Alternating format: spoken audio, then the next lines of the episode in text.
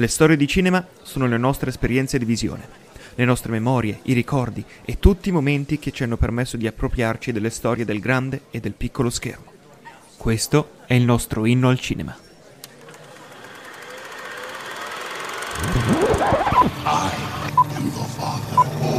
Into the beyond clouds. What would you say you do here? Explosions, flames. Ok, eh, velocemente passiamo alla seconda notizia, che più che una notizia è una nota di colore. Eh, pochi giorni fa, se non sbaglio il 15 eh, di novembre, è stato rilasciato il secondo trailer di Spider-Man No Way Home e ha battuto tutti i record di, inca- di visualizzazioni online nelle prime 24 ore, battendo, se non sbaglio, il suo predecessore nel Marvel Cinematic Universe eh, Avengers Endgame. 355 milioni e mezzo di visualizzazioni in 24 ore, isteria di massa, negli Stati Uniti addirittura si vendevano biglietti da 20 dollari per proiezioni speciali del trailer su grande schermo e eh, insomma mi sembra che sia il film più atteso dell'anno eh, senza se e senza ma. Leo, un commento veloce sul trailer, poi ne voglio fare uno io invece su tutto Ecco. Il marasma che si è creato attorno a esso, che è insomma un po' il centro della notizia, se così la vogliamo Sì, chiamare. finisco anch'io, credo sul marasma, perché è quella la, la notizia principale. Diciamo che è un trailer ed è un film che sta creando delle aspettative giganti, totalmente basate su leak, supposizioni, teorie, teorie dei fan che dal mio punto di vista, nonostante sia il giovane della coppia, mi spiace dirtelo, è una roba tossica che distrugge davvero le aspettative e le visioni, um, un- diciamo, la visione stessa del film, perché effettivamente lo stanno dicendo tutti nella dirigenza Marvel, che bisogna abbassare un attimino le aspettative, perché sembra che ci possa essere anche Godzilla da- da- in base ai leak nel, nel- nel film, nel film stesso. Quando in realtà non abbiamo nulla per le mani, ci sono solamente delle aspettative che sono delle supposizioni basate sul nulla. Poi ci sono anche dei discorsi che mi hanno fatto parecchio incazzare, perché nel momento in cui ci sono eh, delle foto rubate dal set con Andrew Garfield e Tobey Maguire, che sono delle foto fatte in- male in un angolo, e c'è gente che ci crede. Quan- cioè, Chiaro. non credo che questo discorso sia diverso da chi crede per un articolo magari ehm, volante su- sui social che i vaccini contengono mm, i feti. Cioè, mi sembra la- lo stesso discorso, lo stesso tipo di approccio critico che uno può avere consultando le fonti. Se è veramente, sono ovviamente discorsi diversi, però lo stesso approccio, Certo, c'è lo certo. stesso approccio. Però e questa sta. roba bella, fastidio. bella, bella contrapposizione, bel paragone. No, senti, io sono assolutamente d'accordo con te. Noi amiamo i Marvel Studios, amiamo il Marvel Cinematic Universe e di solito amiamo anche tutto quella che è la macchina produttiva e anche marketing che inevitabilmente eh, anticipa un film del genere che deve macinare milioni, se non addirittura miliardi di dollari. Solo che io credo che a questo giro la macchina le sia sfuggita di mano. Io credo che faccia malissimo innanzitutto al film stesso questo tipo di isteria di massa sul web, cioè addirittura vedere che esistono pagine Instagram e Facebook dedicate all'investigazione del trailer per trovare le manipolazioni, perché la Marvel manipola i trailer per eh, sviare il pubblico e guarda Lizard che sembra che prenda un pugno ma da qualcuno di invisibile, sicuramente Andrew Garfield, nel senso io sono Mr. Hype, ho sempre adorato eh, l'attesa, le teorie, la, eh, l'emozione di aspettare un film, soprattutto se è un film evento. Però credo che, come dice eh, un mio caro amico Guglielmo Favilla, ormai viviamo nell'epoca in cui, soprattutto per questo tipo di film, eh, abbiamo davanti un pubblico che prima di entrare in sala ha già deciso se il film sarà bello o brutto sulla base di quello che pretende che il film sia. Magari Spider-Man No Way Home non avrà Tobey Maguire e Andrew Garfield, io penso di sì, ma magari no, e allora solo per quello ci sarà una, una rivoluzione popolare, daranno fuoco alle sale, picchieranno quelli che lavorano ai cinema, preoccupando anche persone a noi vicine in questo momento. E insomma, io credo che eh, sia stata gestita malissimo e veramente se non ci saranno Tobey Maguire e Andrew Garfield come tutti pretendono a questo punto non, non oso pensare quello che succederà online perché veramente siamo arrivati a un passo dalla follia, dall'isteria Madonna. di massa condivisa. Se posso aggiungere so una piccola... Sì, sì, sono d'accordissimo. Aggiungo solo una piccola Certo. cosa. Secondo me il marketing è Certo. sfuggito di mano nel momento in cui hanno voluto che sfuggisse di mano perché non è gestito dalla Disney, è gestito dalla Sony. La Sony è la casa distributrice e loro fanno... si appoggiano totalmente a queste cose perché sanno che poi ovviamente il film sarà un successo commerciale a prescindere. Il problema è che anche io sono convinto che ci saranno Maguire e Garfield perché se... abbiamo visto che la Marvel manipola i trailer come se niente fosse. Infinity War, Mhm. Endgame hanno tolto Giant Man eh, com- da sfondo, hanno tolto Hulk, anzi hanno aggiunto Hulk in Infinity War per farti credere Hulk in Wakanda, sì, era Hulk in Wakanda. aggiunto. Hanno sempre fatto questo tipo di cose. Hanno aggiunto delle scene nei trailer, quindi essere manipolati va benissimo. Poi però se adesso la gente ha imparato e sta andando a vedere che c'è il pugno su Lizard, come se un montatore in Brasile avesse sbagliato i tempi del montaggio.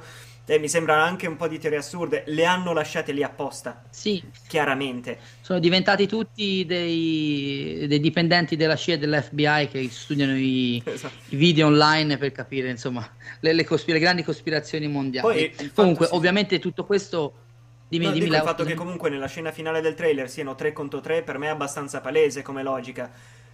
Mm, è una mi- però E allora è una mia idea. se- piuttosto che manipolarlo. Sì, sì, no, ma è una mia idea e sono lieto anche di, ess- di rimanere deluso da questa cosa perché vuol dire che riescono a sorprendermi. Se resta così, vuol dire che allora hanno giocato sulle mie aspettative e le mie aspettative sono giuste. Hanno sbagliato. Vuol dire che il meccanismo è Assolutamente. saltato. Se Dio vuole, tra meno di un mese saremo in sala a vedere il film, che ovviamente io attendo e che spero sia bellissimo. Devo dire in chiusura che il secondo trailer non mi ha aggiunto niente rispetto a- a- all'hype che mi aveva dato il primo. Sinceramente il primo mi bastava e mi avanzava. Qualcuno sostiene che il 29, quando ci sarà l'apertura delle prevendite, la Marvel finalmente farà il trailer a sorpresa con Garfield l'ultimo boost alle prevendite. Io non credo, però pare che sia politica Marvel il trailer per le prevendite. Staremo a vedere sempre- semplicemente molto più rilassati di molte altre persone. Ok, allora il cinegiornale finisce qua e quindi direi che eh, è il momento di introdurre il nostro lietissimo ospite. Come abbiamo già anticipato sui nostri canali social, stasera parleremo di Stephen King, di Stephen King, il re del brivido e soprattutto e nello specifico dei molti, moltissimi adattamenti eh, per il cinema tratti dalle sue opere. Lo facciamo in compagnia di Giacomo Calzoni, nostro carissimo amico. Oltre a quelli tratti da King, perché dopo tutto parliamo di adattamenti letterari stasera, secondo te qual è il migliore adattamento cinematografico di un'opera letteraria? O almeno il primo che ti viene in mente fra quelli tra i tuoi preferiti? So che è una di quelle domande balorde. domanda molto facile, risposta molto difficile. Il miglior adattamento, la migliore trasposizione cinematografica da un romanzo. È tosta, eh? È Leo, tosta. tu hai qualche risposta al volo mentre Giacomo ci pensa? Mm, dura forse. No, dura, devo pensarci anch'io. Io Eh, probabilmente... vai, la terza domanda, io intanto penso a questa. Ok, questa forse, anzi, questa è sicuramente più facile e va ad affrontare un'altra delle tue grandi passioni che è l'horror. Questa l'ho Sì. preparata appositamente per te, eh, Giacomo. Eh, questa secondo me è molto più semplice. Qual è il primo horror che hai visto e o ti ha sconvolto quando eri piccolo? Qual è il tuo ricordo trauma, il trauma infantile? Allora, il mio trauma non è tanto un film che ho visto quanto un programma che non sono riuscito a vedere, cioè nel no- 90 più o meno nel 91 c'era, eh, c'erano i film in prima serata introdotti da Zio Tibia beh, e io Eh, mi sì. ricordo che facevo i capricci per- perché volevo vederlo e alla fine ho detto va bene, pensi di non aver paura? Guardalo. da solo in cucina, seduto sulla sedia davanti a Cloro, ho resistito 5 minuti e poi sono, sono andato in cameretta mia. quindi hai visto solo Zio Tibia, non hai visto neanche il film. No, non sapevo, no, era iniziato un film, ovviamente non, non ho idea di che cosa fosse, però ho resistito pochissimo. Ehm, E invece il film, il Dando- film che fondamentalmente in maniera completa ti ha sconvolto? Guarda, magari il primo non te lo dico perché magari ne parliamo dopo, visto Ok. che rientra nel, nell'argomento della serata. E qualcosa di Dario Argento, sicuramente. Anche per me è stata la Qualcosa stessa Dario cosa. Argento, il primo che ho visto fu Inferno. Ok. Ah, vedi, io invece Profondo Rosso. Inferno perché ehm, anch'io volevo vedere Profondo Rosso perché ne avevo sentito parlare e non me lo fecero vedere, così ripiegai su un altro film che diremo dopo. E mi ricordo che quando passò in televisione eh, un film che vidi sulla guida televisiva, cioè che doveva essere Tenebre, posso registrarlo? Non me lo fecero registrare, solo che il giorno dopo ah, mi accorsi che era stata cambiata la programmazione. Non era Ah. Tenebre, ma era Inferno. Era inferno. Mi ricordo che tornai a casa da scuola, misi subito sulla videocassetta, lo vidi e non ci capii assolutamente niente, perché comunque Inferno per un ragazzino di Ovvio, 10-11 anni, che comunque Quanti anni avevi, scusa Giacomo? 10-11. Eh, insomma, tosta, tosta. Sì. Ok. tosta. Io mi ricordo benissimo l'esperienza con Profondo Rosso, forse l'ho anche già raccontata, eh, perché mia mamma me lo raccontò che ero molto più piccolo, perché io i film che non potevo vedere me li facevo raccontare, quindi sapevo diciamo tutti gli elementi principali. Poi avevo- quando avevo 12 anni eh, uscì la VHS con l'unità, quella con la custodia gialla che ho ancora custodita sì. gelosamente e mi ricordo che per un anno intero la domenica mattina libera da scuola guardavo Profondo Rosso pur facendomela addosso. E infatti tutt'oggi è il mio argento preferito, anche se ho imparato ad amare. Per esempio, la prima volta che ho visto Suspiria ero più grande, non mi ha spaventato, ci ho messo due o tre visioni ad innamorarmi di Suspiria, che è un film molto più sottile da un certo punto di vista. Tu, Leo, invece, che Penso sei più giovane, qual è il Shining. tuo horror che ti ha sconvolto? Shining, credo. Sì, Shining? Ma sì, ero giovanissimo, mio padre me l'ha fatto Sì, vedere mi a sembra 10 giusto. anni circa. Quindi mh, in realtà non, non mi aveva neanche spaventato tantissimo. La parte che mi aveva più spaventato era il rapporto fra il, eh, come dire, il maggiordomo e quello vestito da orso. Ma perché ero molto piccolo e io non capivo cosa stava succedendo. Quindi quel non capire che cosa stavano facendo mi aveva fatto un'angoscia una paura terribile. Poi il resto del film eh, sì, mi ha fatto ovviamente spaventare perché visivamente ai 11 anni non puoi rimanere mm, indifferente davanti a una cosa del genere, però quella cosa lì me la ricordo tuttora. Quella sensazione che mi aveva dato.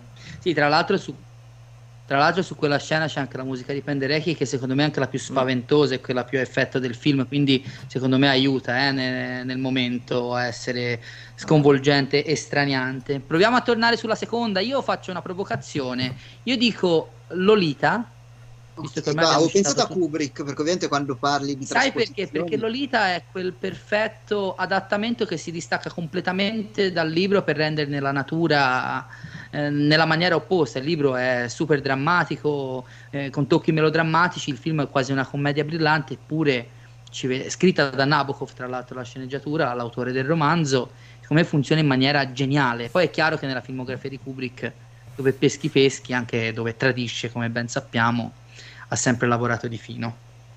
Eh, guarda, anch'io ho pensato a Kubrick, poi magari, magari te ne dico due al volo, eh, Kubrick e un Certo. altro. insomma. Eh, Kubrick, mh, direi Eyes Wide Shut, il rapporto con Doppio Sogno di Schnitzler, che è veramente un lavoro di adattamento trasportato nella, nella New York contemporanea anziché ne- nella Vienna.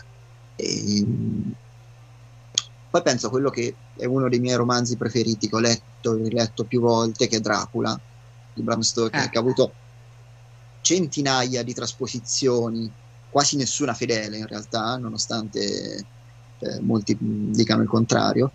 E mh, anche se amo tantissimo quello del primo della Hammer di Terence Fisher, io ti dico Nosferatu di Murnau, perché paradossalmente è anche uno dei più fedeli nello spirito e nonostante sia la trasposizione illecita e assolutamente e pirata, sì, esatto, con i nomi cambiati per non pagare i diritti alla vedova di. Stoffel, esatto, e che oggi noi abbiamo grazie a una copia pirata, insomma l'unica copia che, l'altro che- che si salvò da, eh, dal, dal- rogo, diciamo, ecco.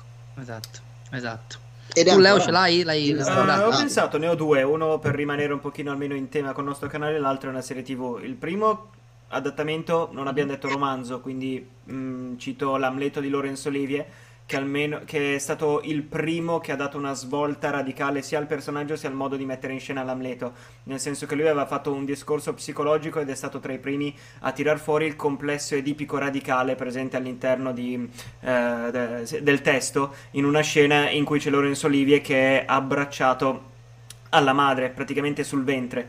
Quindi implicitamente, nonostante fosse il 45, credo, il 44 forse, l'Amleto di. Così due Ok, piedi, non ricordo siamo comunque comunque intorno a quel periodo. forse qualcosa dopo Sì, Qualcosa ah, dopo. forse 50 pulito. Forse è il, cinqu- il 1950 pulito. Probabile, esatto. E comunque probabile. a quei tempi era riuscito a trasporre a livello visivo un'opera teatrale che era un- concettualmente qualcosa di inconcepibile. Se infatti vai a vedere adesso magari nel- negli archivi di Rai... 48, avevi ragione tu, Leo. Negli 48. archivi di, di Rai su Rai Play puoi vedere anche tutte le versioni dell'Amleto, magari fatte, ehm, non lo so, di Gianmaria Volonté oppure di attori di questo calibro. Eh, loro non, hanno- non danno ovviamente risalto all'immagine, danno risalto a loro stessi, quindi per eh, l'essere o non essere sono loro fermi. Laurence Olivier aveva fatto quella carrellata sulla sua testa per far vedere che era tutto un percorso psicologico di dubbio e di perplessità di fronte a una scelta radicale. Quindi è stato quasi rivoluzionario da quel punto di vista come tipo di adattamento. E poi ti cito uno molto molto più recente che è The Leftovers di Tom, Te- di Tom Perrotta, che poi è diventata la, sta- Mm. la stagione 1 di Leftovers, che ha cambiato Esatto. completamente le carte in tavola per dire la stessa cosa. Cambiano i ruoli, cambia il lavoro che fanno i personaggi, cambia abbastanza il messaggio. Se nel finale del romanzo c'era una visione, diciamo, molto più legata all'elaborazione del lutto e che i personaggi portavano a conclusione, nella serie assolutamente no. Anzi, nella serie si protrae il lutto ancora di più. Quindi, secondo me, è stato un tipo di ragionamento scritto, fra l'altro, coscritto dallo stesso Tom Perrotta. eh, che ha facilitato, che diciamo ha allungato il discorso e ha ampliato la portata della storia. Tocca a te. Assolutamente, grande serie. Immagino che Giacomo non l'abbia vista The Leftovers. Immagini Eh, bene. so. Immaginavo. Ok, allora, arriviamo al dunque. Stephen King, Giacomo. Sì. Raccontami del primo approccio con il suo lavoro, i ricordi delle prime letture e come si è evoluto il tuo rapporto con lui fino all'idea di eh, scri- curare e scrivere parte di Stephen King dal libro allo schermo. È nato tutto in un periodo particolare della mia vita, cioè quel periodo che va, diciamo, dalla tarda infanzia, prima adolescenza, no? che è il, mo- il momento in cui per molte persone nascono le prime le passioni che poi ti accompagneranno per il resto della vita, perché spesso funziona così. no? Le passioni che, che coltivi in quel momento particolare eh, te le porti con te, insomma, nel, nel corso degli anni, sono una cosa che non Certo. dimentichi. E King è sicuramente parte di quel microcosmo fantastico, orrorifico che imparai a conoscere all'epoca. Io mi ricordo, ad esempio, eh, prima ancora di cominciare a leggerlo, per me King era un'immagine visiva, cioè il suo nome con la cappa gigantesca sulle copertine dell'epoca, che erano bellissime, molto più belle di quelle di adesso, se posso permettermi. d'accordissimo. Ecco, ehm, mi ricordo che andavo, accompagnavo mia madre a fare spesa al supermercato e all'epoca, parliamo dei primi anni 90, i supermercati c'erano delle corsie dedicate alle videocassette, ai libri, a- ai CD, alle musicassette, insomma, non come adesso, dove non c'è più niente di tutto ciò. E io mi ricordo che rimanevo molto affascinato dalle copertine di questi romanzi, in particolar modo da quella di It, con l'artiglio Eh, del sì. mostro che spunta dal tombino e la barchetta di carta. insomma. Anche per- perché in miniserie tv, che ovviamente ero troppo piccolo, non, non potevo vederla. Ah, la miniserie di conoscevo scusa, ti eri fermato un attimo. Parlavi della miniserie di Hit, giusto? Sì, eccomi, scusate. Ok. Sì.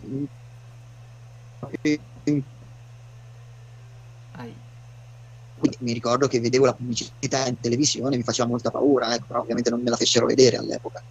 Quindi ecco, mh, cosa, quando ero abbastanza piccolo già avevo, già avevo cominciato a, a suodorare l- la fama di King.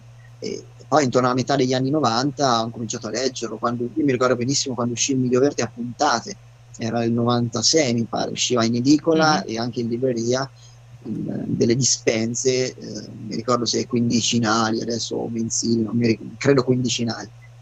E la prima cosa che lessi fu A volte ritornano, una raccolta di racconti. Primo Poi, libro che hai mano a letto di Stephen King a volte ritornano? Sì. Sì. E poi mano a mano gli altri. insomma.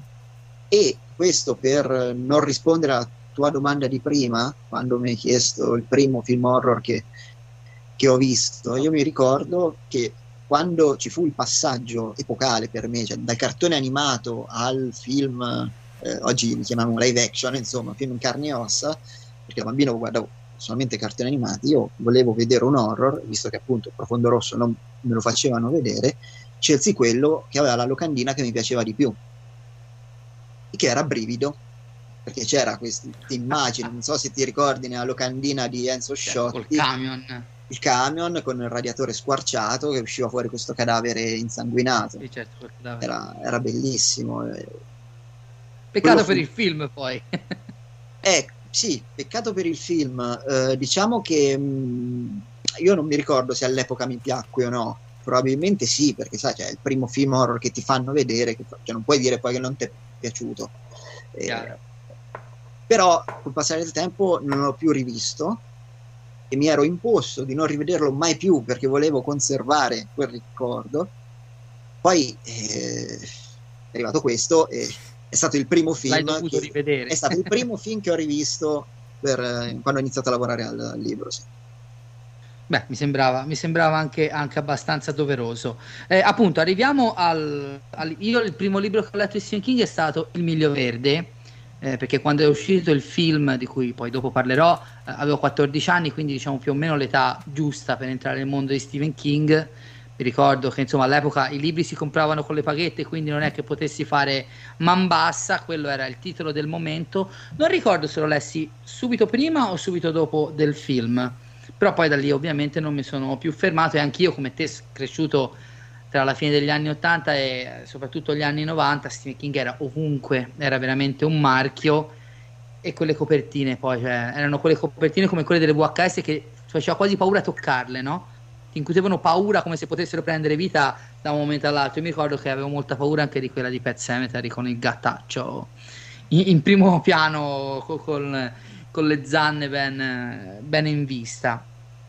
Allora, il libro eh, è strutturato, diviso per capitoli di diversi autori. Puoi spiegare intanto chi ha partecipato al progetto e come vi siete, diciamo, organizzati per lavorare e come avete suddiviso, diciamo, una filmografia che conta decine e decine di titoli? Intanto diciamo anche come come è nato, visto che poi non ho Certo. risposto a questa parte de- della domanda. Assolutamente. Due, due anni, due anni e mezzo fa circa, al cinema di Perugia eh, venne organizzato un evento a tema kindiano, appunto, una mini retrospettiva con la proiezione di La zona morta e Christine. E mh, io fui chiamato per, per parlare un po' della parte cinematografica dell'argomento, quindi del rapporto di King con il cinema, degli adattamenti e così via. Per parlare del King letterario eh, era stato chiamato Luca Briasco, che è eh, una delle colonne portanti di Minimum Fax ed è tra- al momento il traduttore ufficiale di King da The Outsider in poi. Tant'è che proprio in quei giorni stava lavorando alla traduzione di The Institute, che sarebbe uscito qualche mese più tardi. Quindi alla fine di questo incontro, cioè non abbiamo fatto in tempo nemmeno a scendere dal palco, noi non ci eravamo mai visti prima, non ci conoscevamo, abbiamo fatto neanche in tempo a scendere dal palco che lui mi prende da parte e mi fa, senti ma vogliamo fare un libro su tutti gli adattamenti cinematografici e televisivi di King? Sì, io ho risposto. Cavolo, "Eh, certo. sì.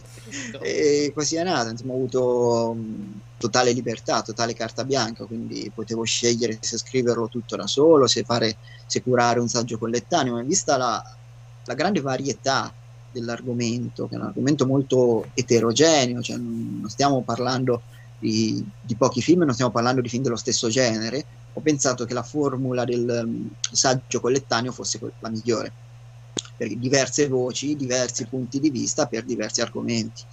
E da qui sono partito nella scelta dei collaboratori. Eh, ti dico, il primo nome che mi è venuto in mente, che sapevo che avrei voluto chiamare al 100%, è Matteo Berardini, perché eh, parlare di King e delle sue trasposizioni significa anche parlare di una larga fetta di televisione, di serie tv. Eh sì. Siccome io sono dell'opinione che ehm, ognuno deve occuparsi di quello che sa, di quello che sa fare, questo vale per tutti gli ambiti del- della scrittura, della critica, chiamala come vuoi. Io non, non volevo occuparmi di un argomento come appunto la, la nuova serialità televisiva, della quale lo dico chiaramente, non conosco molte cose perché non sono uno spettatore seriale. Mm, Matteo è un grande esperto, tra le altre cose, anche di serialità televisiva, un grande lettore di King e quindi è stato il primo nome che mi è venuto in mente. Ha fatto un lavoro straordinario perché ha tut- ha coperto tutta la produzione kingiana della, della nuova televisione, cioè dal, dal 2000 in poi. Io avevo suddiviso la serialità televisiva in due grandi eh, tranche, quella eh, pre e post Lost, che ne so, cioè quel, quel periodo storico lì, insomma. L'inizio del XXI secolo, dai. Esatto, esatto. eh. E quindi lui si è occupato di quello. Eh, ovviamente volevo Pier Maria Bocchi a tutti i costi, perché eh, non è soltanto un amico, ma è anche una delle firme migliori che ci sono in Italia, è anche un grandissimo appassionato e intenditore di King. E al-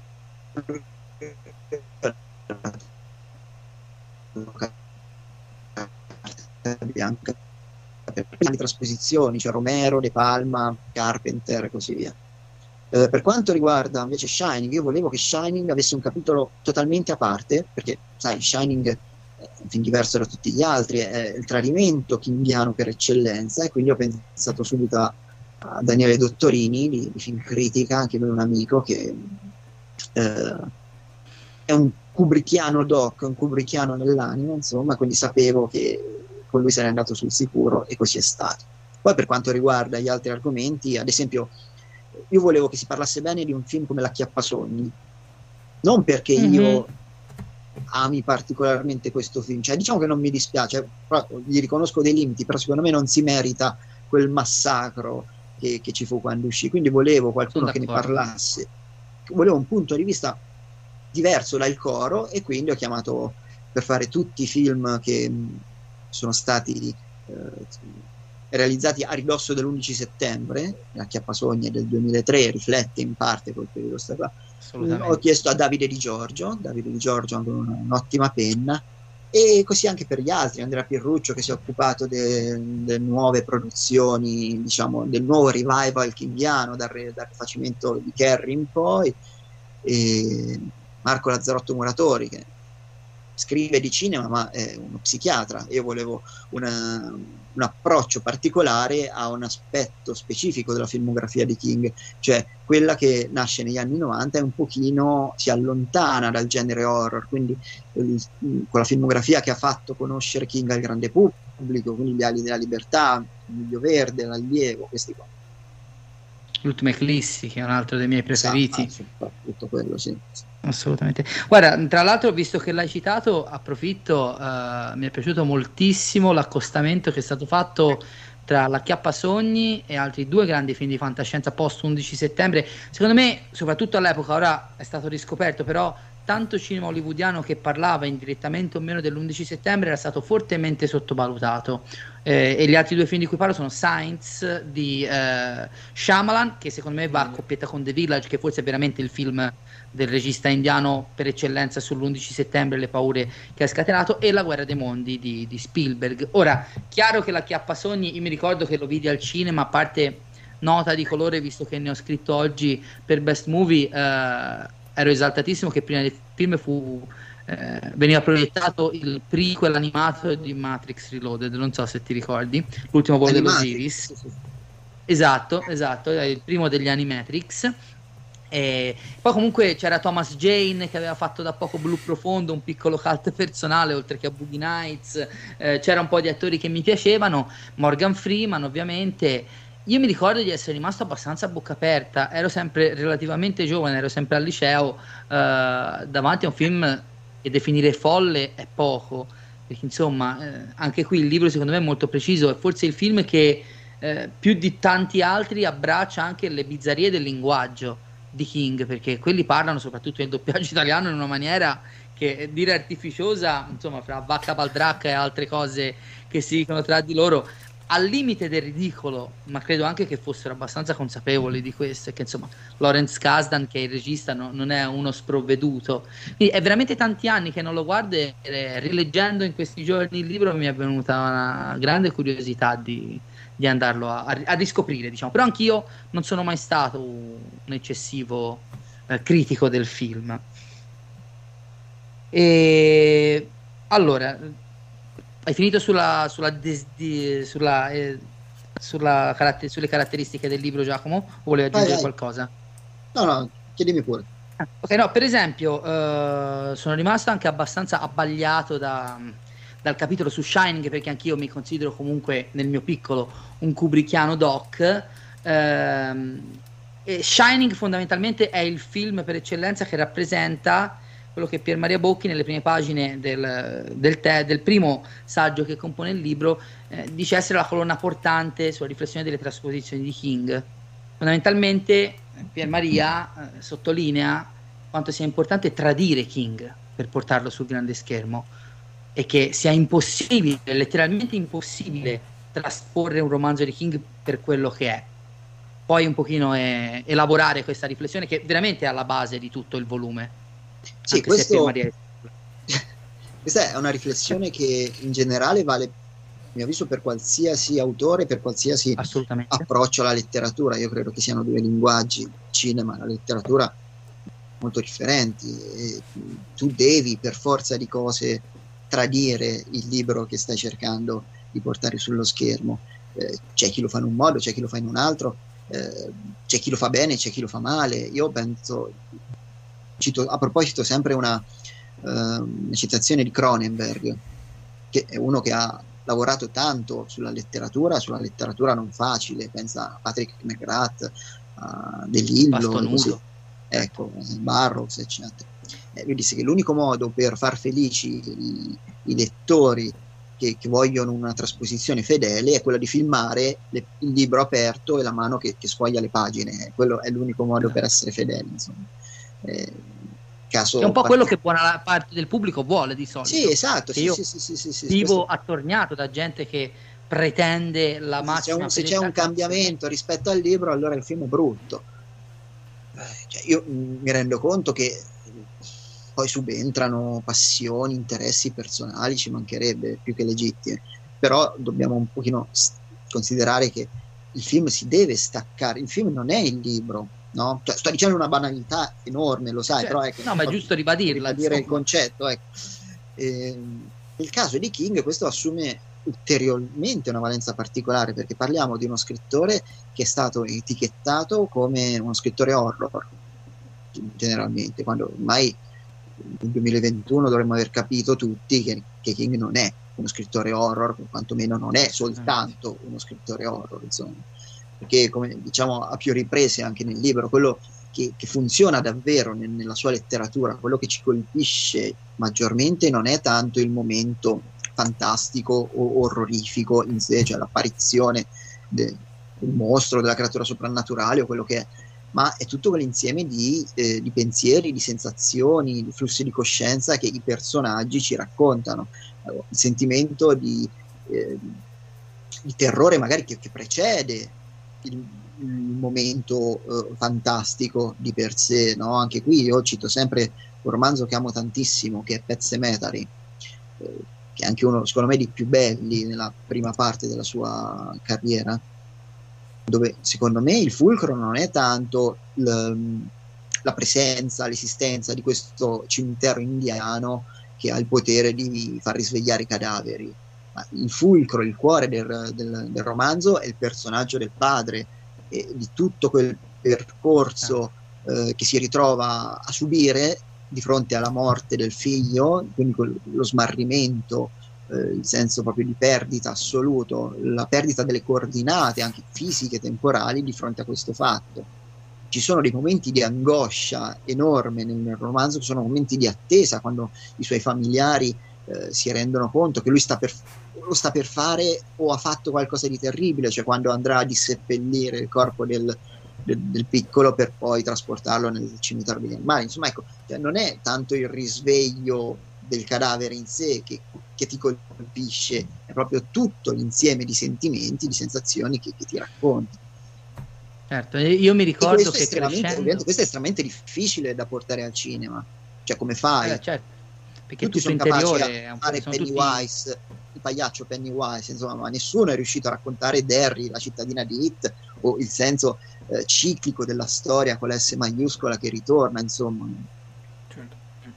Sì, non c'è riuscito Tommy Lee Wallace, però quantomeno, visto, insomma, aggiungiamo un po' di colore nella discussione, quantomeno aveva delle limitazioni anche eh, oggettive, mentre insomma chi magari avrebbe avuto carta bianca a volontà, ovvero Muschietti, ha fatto secondo me anche di peggio, ecco, secondo ah, me. Questo sono d'accordo, anche perché ricordiamo che nel 90 la televisione non era la televisione che conosciamo oggi, con i mezzi non era Netflix, non erano le piattaforme che conosciamo certo. oggi. Eppure paradossalmente, visto che l'abbiamo citato, facciamo una piccola deviazione. Eh, per la nostra generazione non solo, l'hit di Tom Lee Wallace è probabilmente l'emblema della rappresentazione sullo schermo di, di Stephen King, del mondo letterario di Stephen King probabilmente per Lo è stato detto anche per me per lungo tempo, perché una delle prime cose che ho Anche visto per me, certo. dopo Brivido è stata la miniserie per Hit. forza. Come hai detto tu prima, io mi ricordo benissimo le pubblicità della miniserie. Mi ricordo che facendo zapping cercavo di dare delle occhiate, ma che poi in realtà me l'avrebbero anche lasciato far vedere, ma ero io che avevo paura a quel punto. L'unico ricordo vivido che ho di eh, Hit su canale 5 è la scena in cui Pennywise, la foto prende vita e Pennywise arriva in primissimo piano eh, afferrando il lampione e saltando. Eh, lì sono morto e ho tolto insieme alla scritta Hit col sangue nella vasca, eh, il finale della prima puntata. Eh, proprio vedere Hit scritto sul sangue su un muro bianco era, Beh, era un'immagine, evocativa. Sì, ma poi mi ricordo che la vedevo anche nelle riviste, no? nelle varie guide TV. Mhm. Non cito la più famosa che Era circolava molta all'epoca. più libertà all'epoca, sì, non c'era, vedere- paura, non c'era il terrore dello No. spoiler assolutamente, e c'erano foto di Assolutamente. sì, Assolutamente, e appunto è chiaro che quella miniserie trova, come hai detto te, nel Pennywise di... eh, de- oh mio Dio, aiutatemi. Tim? Carrie.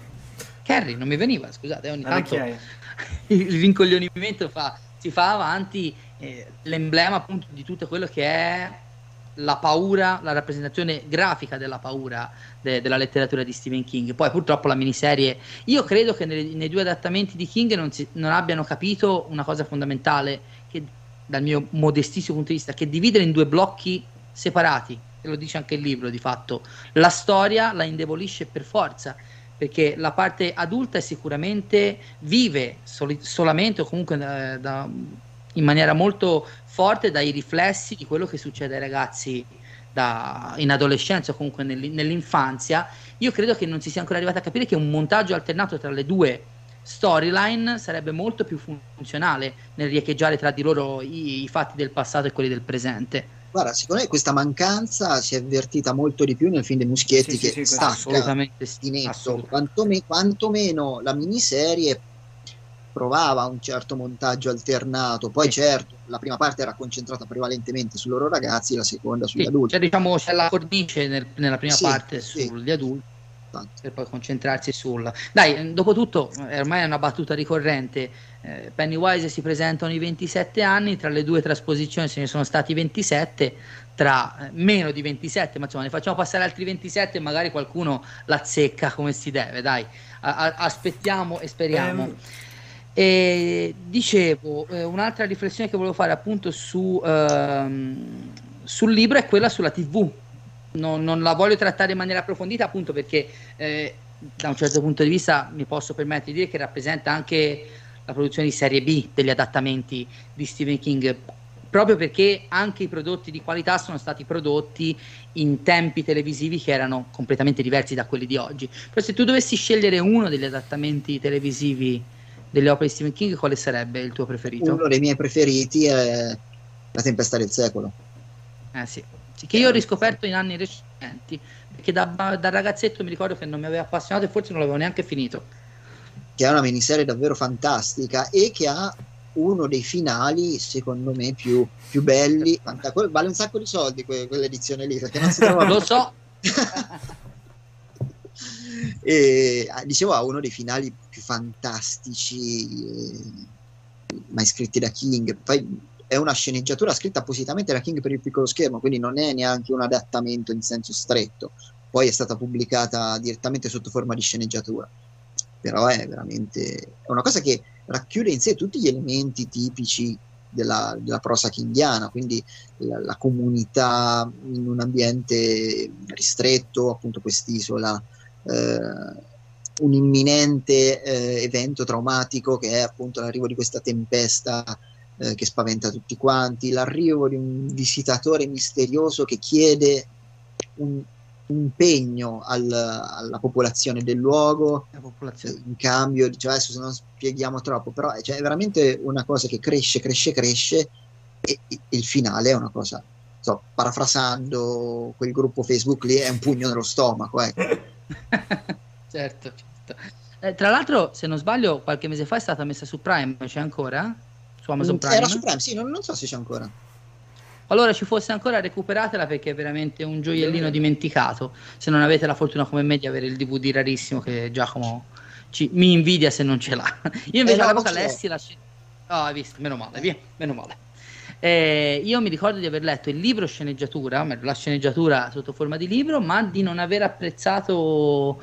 eh, probabilmente l'ho vista anche in maniera distratta, forse una di quelle visioni di gruppo con gli amici, e di non averla mai finita. L'ho recuperata giusto un paio di anni fa quando ho recuperato il DVD e ho scoperto veramente un gioiello nascosto, veramente. Veramente mi ha lasciato il sasso. Comunque, per Sì. finire, poi Leo, se vuoi fare una domanda, un po', poi te la faccio io a te. Però per finire il discorso di prima che eh, avevo interrotto, dopo aver letto Il Miglio Verde, nello scoprire la letteratura di Stephen King, e devo dire che il libro che mi ha fatto veramente innamorare, nel mio caso, è stato La Zona Morta, che ho letto fu- l'anno dopo subito dopo Il Miglio Verde.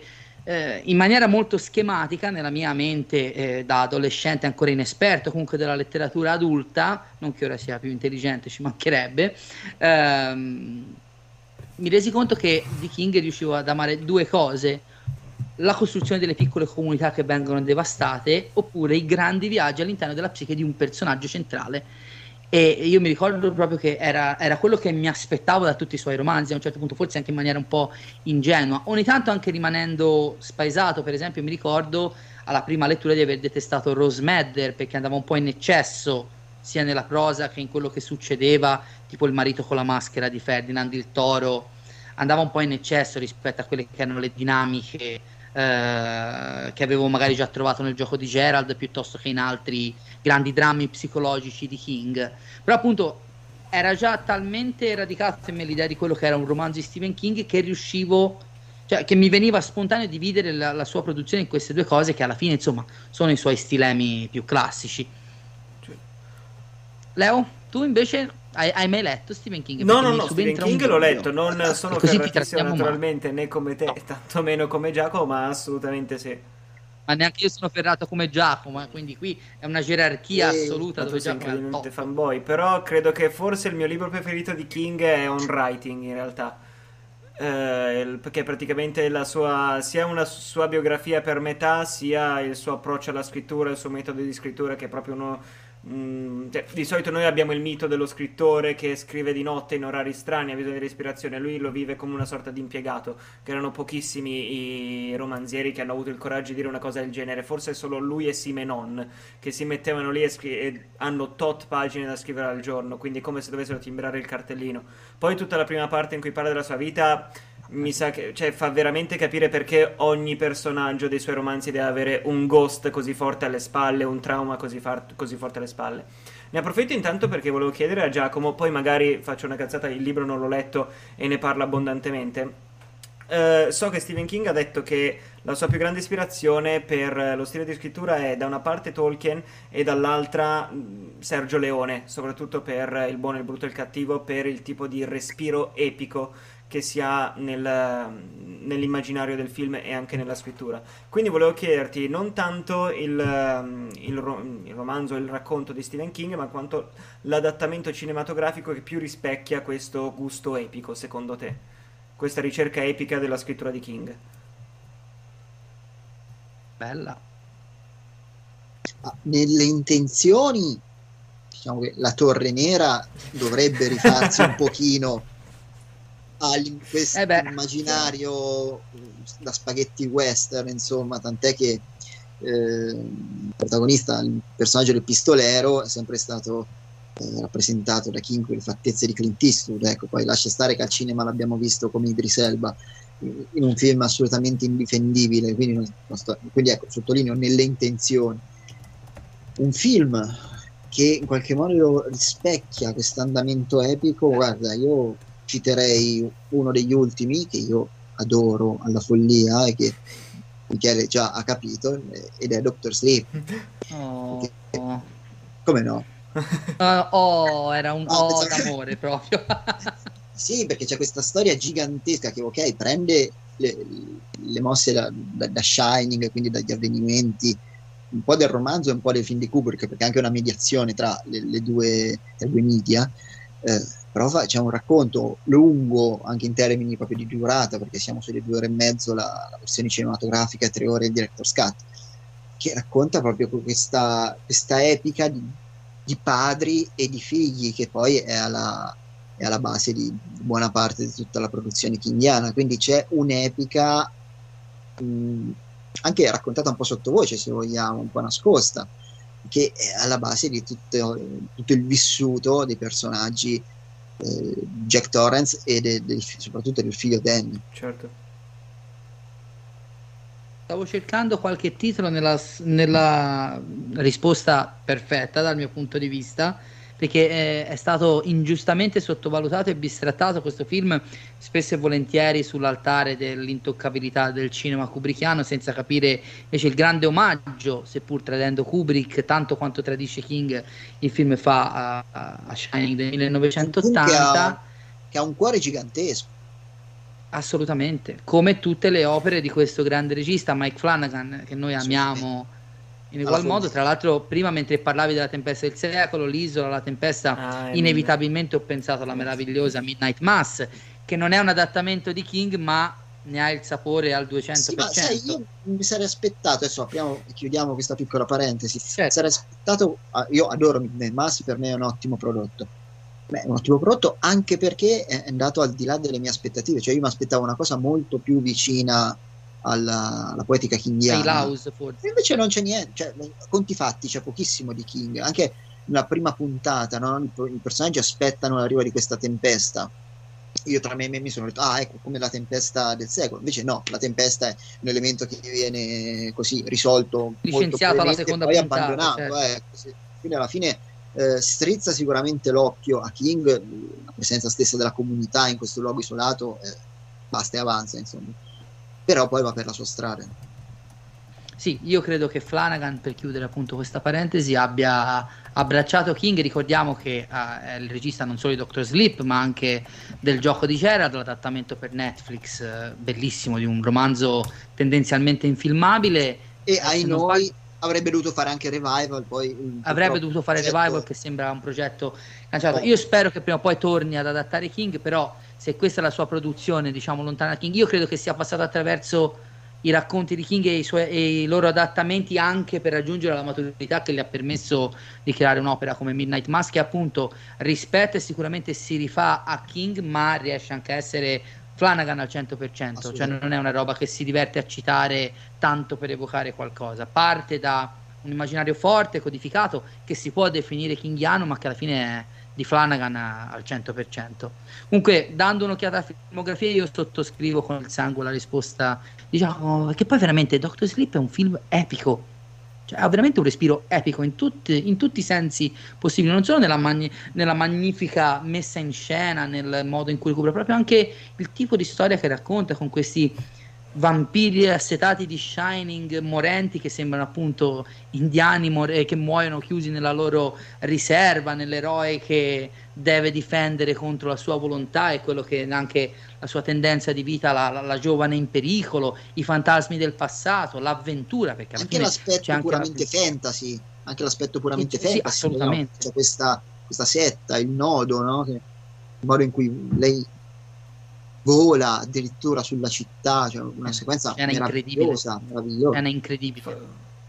Scena veramente Due mesi di lavoro di eh, Io spero, in realtà in parte sta Due mesi di lavoro di effetti speciali da quel che ho letto per fare solamente quella sequenza lì. Un grandissimo lavoro di effettistica e... Assolutamente, è una, è una delle scene, delle sequenze più belle visivamente degli ultimi anni.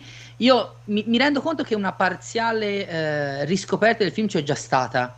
Io credo che al cinema Grazie sia stato concepito grazie a noi ovviamente, assolutamente.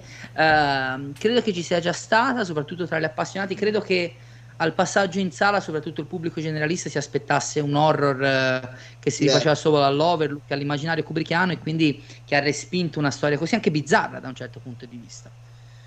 E quindi insomma siamo, siamo assolutamente d'accordo sull'epicità di Doctor Sleep. Leo, tu avevi altre domande da fare a Giacomo, puoi tranquillamente mm. dire di no perché ti sta antipatico, di la verità. Eh, come io a lui, d'altronde. eh, allora, non, da quel che ho visto, forse non, non, è un grande amante delle serie TV, Giacomo, credo. Ok, no. quindi no, cioè non, non- non è nel mio interesse. Quindi ecco. volevo in realtà sapere magari Ne guardo, po- ne guardo Poche. poche, Vabbè, ben se tanto rimaniamo sul tema King, quindi mh, volevo sapere magari Mr. Mercedes e Outsider, un'opinione, se le hai viste. Immagino di sì. Mr. Mercedes no. ok. Cioè, no, no.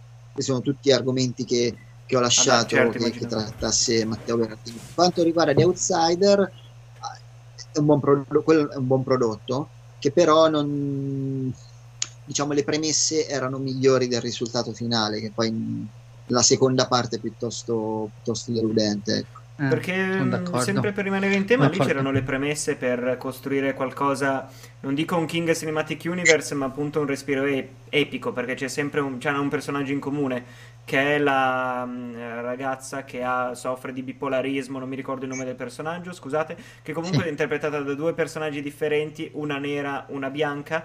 Una, fra l'altro, quella bianca è l'attrice di Succession, se non ricordo male, e faceva la pedofila in Shameless. Bravissima attrice. E, Giustamente. mm, no, comunque ci sono le possibilità per creare un respiro epico cinematografico kingiano, cioè per creare un universo di King. Però sembra che nessuno voglia prendere in mano quest- diciamo, questa responsabilità. Cioè non c'è, credo... Beh, in, real- Sì? in realtà qualcuno ci ha provato, gli autori di Castle Rock, che di fatto non è una serie che adatta i lavori di King, ma ne ruba, diciamo, i mondi narrativi cercando di fonderli in qualcosa di altro. Pasticcione. di cui ho visto sinceramente poche puntate Eh. che mi hanno anche un po' annoiato. Un progetto che sulla carta era molto interessante, ma che poi si è risolto in uno nulla, anche perché dopo due stagioni è stato cancellato, forse quando con l'introduzione anche di Misery si andava su- sul più bello, insomma. Sì, però è peccato perché lì comunque hai solamente come aggancio una serie televisiva. Un, non dico un King Cinemat- Cinematic Universe che possa coinvolgere serie televisive. Magari ne parleremo anche la prossima puntata un pochino più legata a questi temi. Ma guarda, una cosa, una cosa del a te, genere, a te piacerebbe da, c'è da anche... studioso più che fan e a te Michele da fan? Ma intanto guarda, una cosa, un collegamento tra i vari universi kingiani c'è stato anche nel gioco di Gerald, di Flanagan, eh, perché Vero? oltre ovviamente al romanzo base eh, c'erano dei riferimenti a Cujo e a Dolores Claiborne Vero. messi insieme in una maniera molto, molto originale e molto interessante che secondo me si può considerare alla stregua di un piccolo Così come Dolores Claiborne veniva ovviamente solo citata nella Tempesta del secolo che si Esatto, svolge sì, sull'isola di quindi Dolores Claiborne. interni ci sono Sì, sono sempre egg, stati però questi più che altro. eh, Cioè io parlavo proprio di riferimenti molto più espliciti Sì, chiaro, stessi eh, non Beh, dal, personaggi. punto di, beh, dal punto di vista narrativo nel gioco di Gerald assumono Ok. una certa importanza, non è tanto easter egg. In generale, questa è una cosa. Non, non lo so se può. Può darsi benissimo che possa venire una- fuori una bella cosa, insomma, è una cosa che si avvicina di più, sai, a quelle saghe tipo, tipo Marvel, no? Adesso mi vengono in mente queste qua, queste, queste saghe che dal punto di vista narrativo ormai sono mutuate da- dalla televisione. Non puoi vedere un film senza avermi visti i set- i sette che l'hanno preceduto, se no non ci capisci niente. E io sono fiero di aver visto Endgame al cinema senza aver visto quasi nulla di quello precedente, non me ne fregava assolutamente niente. E, mh, non lo so, dal punto di vista commerciale non so quanto possa funzionare, anche perché l'universo di King appunto, non è l'universo dei, dei fumetti, dei supereroi o comunque di un immaginario che al di là dei fumetti comunque ormai è alla portata di, di tutti e che il grande pubblico ha, ha decretato come l'unica vera gallina dalle uova d'oro de- del botteghino, perché è così, funziona così Per ora, per ora è quella. Ecco. E quindi non so quanto possa funzionare, anche perché considerando gli ultimi film tratti da King, a parte Hit, non è che abbiano incassato sfaceli. Ecco. Lo stesso Dr. Sleep è Esatto. stato un flop. eh, non- Anche non- Pet Cemetery non ha incassato sì, non- tantissimo. Non sono titoli che incassano. Hit è diventato un caso, un caso a sé stante. Però ecco, credo che in caso possa funzionare molto meglio in tv, però ci, ha- ci hanno provato con Castle Rock, che è un esperimento che non ha avuto un grande, un grande Eh. seguito. Probabilmente anche perché, guarda, sembra una cavolata dire questa cosa, ma non lo è, perché basti vedere cosa è successo con Cobra Kai, che su YouTube Red eh, non lo guardava nessuno, l'ha comprato Netflix, è diventato un fenomeno mondiale, letteralmente. Credo che Castle Rock avesse anche scelto una casa un po' sbagliata, perché comunque, Sta- se non sbaglio, ah, era di sci-fi. Perché sci-fi Europa Stars. Stars, Stars credo. Ok, insomma, comunque un canale secondario che ha comunque il suo bacino d'utenza tutto concentrato sugli Stati Uniti che quindi non permette una grande... In Italia mi sembra sia disponibile appunto su Stars che sì, è una bellissima piattaforma, ci sono abbonato, ma sono è abbonato praticamente a tutto, che però non è diciamo territorio del pubblico generalista. Chissà che su Netflix eh, non, non fosse in condizioni di avere un successo maggiore, vista anche la maggiore visibilità. Un'occasione in questo, in questo caso eh, di questo tipo se la sono fumata nell'adattamento parzialmente deludente di uno dei miei preferiti degli ultimi 15 anni, Stephen King, televisivo, 22 novembre 1963, la miniserie con James Franco. Nel romanzo, lui a un certo punto viaggiando nel tempo incontra i bambini di Hit, cosa che nella serie ovviamente senza contesto non, non aveva senso di esistere, ma sarebbe stato un bel easter egg. Io credo, a me piacerebbe Leo, visto che l'hai chiesto anche a me, eh, credo che la televisione sia il luogo adatto, credo che per fare un, un progetto del genere il primo passo quello più difficile, quello più impegnativo sarebbe finalmente fare una saga della Torre Nera. E come sanno i veri appassionati di King, è il nucleo portante di tutta eh, la sua produzione letteraria e è anche diciamo il vettore in tutti i sensi che unisce tutte le, le- le storie che ha scritto.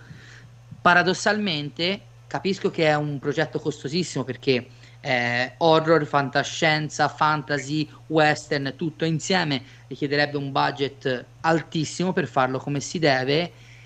E non è una storia semplice da adattare, è complessa, stratificata. Io non so veramente quale sarà. Sono 15 volte che cercano di adattarla. Prima Darabont, poi J.J. Abrams e Damon Lindelof verso il finale di Lost, poi siamo passati dal film. Lì ci vorrebbe un autore con una credibilità anche economica importante che si presentasse, ripeto, piuttosto a una piattaforma. Io credo che la serialità per la Torre Nera, sarai d'accordo Giacomo, è più adatta del, del Assolutamente. film, inevitabilmente. Ma non solo la Torre Nera, anche tutti i suoi romanzi fiume che hanno portato al cinema. Stesso Hit, fatti in una miniserie Certo, a questo certo. punto. cioè. L'hai vista la nuova, ehm, la nuova versione dell'Ombra dello Scorpione, però? No, no, ancora no. Meglio Però così. anche lì quello si presta molto bene. da- Assolutamente, assolutamente.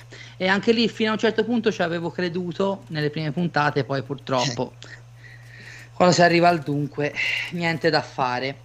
Allora, eh, per avvicinarci verso la fine della conclusione, però abbiamo ancora un, un passaggio abbastanza corposo, quindi mi concentrerei su quello a questo punto.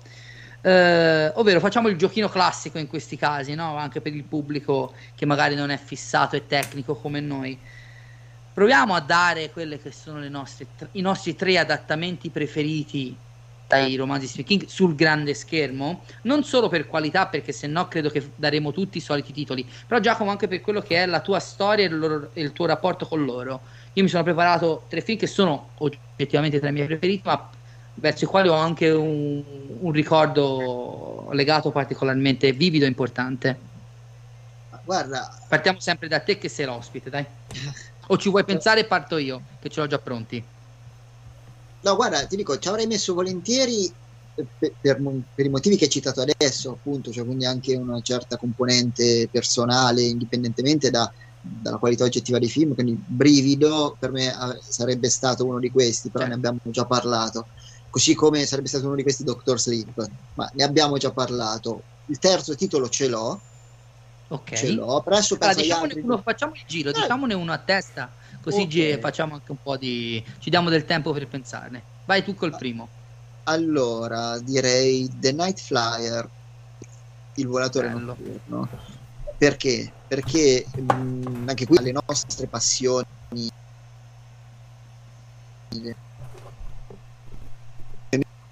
me anche tu eri 90 ti ricorderai che in quel periodo se volevi vedere qualcosa di bello dovevi per forza rivolgerti al passato quantomeno al decennio precedente gli anni 80 Assolutamente. perché i film che uscivano in sala, i film